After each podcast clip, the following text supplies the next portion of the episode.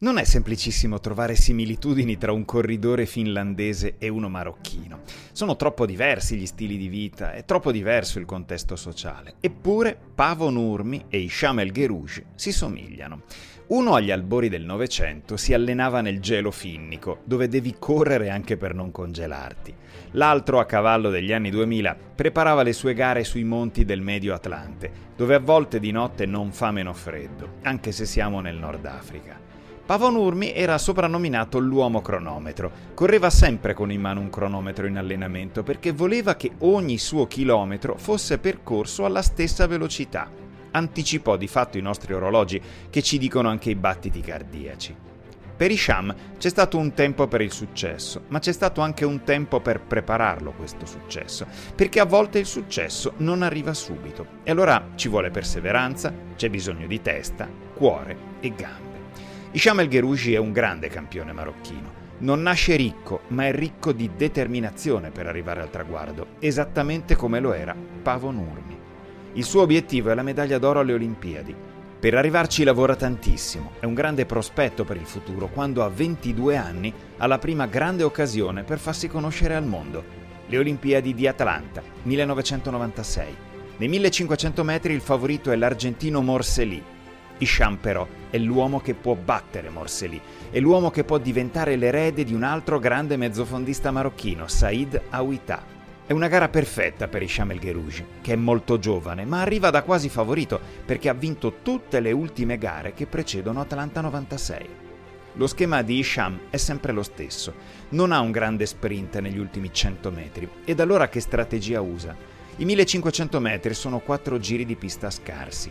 Isham El Gerouji cerca di andare in testa al suono della campanella e di correre come un forsennato gli ultimi 400 metri, stroncare la resistenza di tutti gli avversari, non arrivare con loro allo sprint. Ad Atlanta si materializza questo. Morselli sa che Isham El Gerouji può batterlo solo in questo modo, andando in testa ai 400 metri. El Gerouji, quando sente il suono della campanella, vuol passare per primo e scappare via. Il gruppo è ancora compatto, i due sono molto molto vicini e a un certo punto le gambe di Morselli e quelle di El Gerouji vengono a contatto. Isham El Gerouji cade, ruzzola per terra, quasi per inerzia si alza, rischia di far cadere anche alcuni dei suoi avversari che gli passano letteralmente sopra. Morselli sente e vede il sangue dell'avversario, come uno squalo si lancia verso gli ultimi 400 metri. El Gerouji non può più rientrare.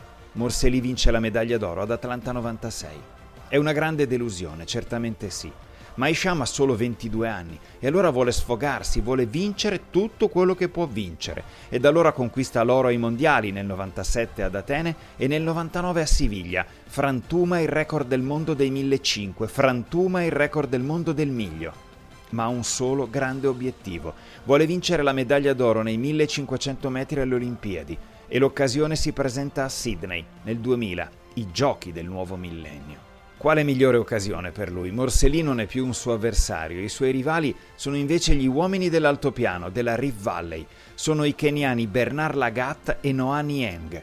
I due keniani gli si mettono subito in marcatura. El Gerugi però il giorno della finale ha la febbre. La sua azione non è fluida come nelle gare dei mondiali, ma è una forza della natura quando decide di dare lo strappo decisivo.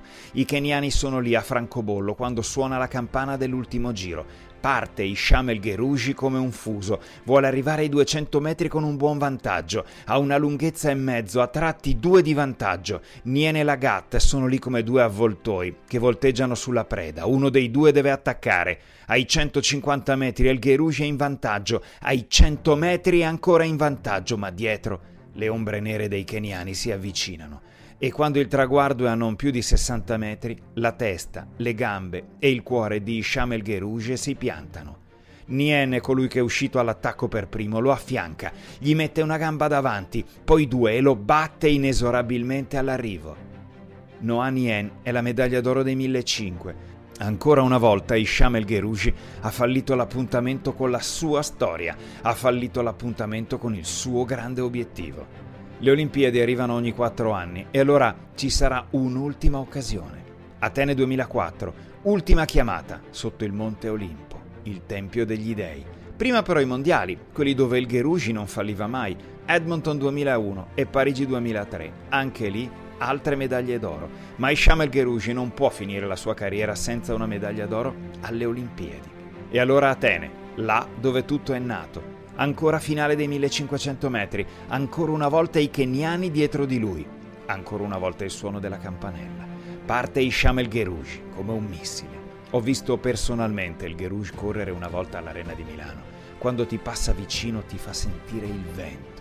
Ed è quel vento che spinge Isham El Gerouji ancora una volta. È lo stesso disegno. Allunga la falcata, come un'antilope inseguita dai leoni. Si ripropone la stessa identica immagine di Sydney 2000 e ai 150 metri ancora davanti. Ai 120 e poi ai 100 Bernard Lagat, questa volta è lui il keniano che inizia a prendergli la scia e lo affianca. Lo ha preso. La gatta sta facendo esattamente la stessa cosa che aveva fatto Nien quattro anni prima.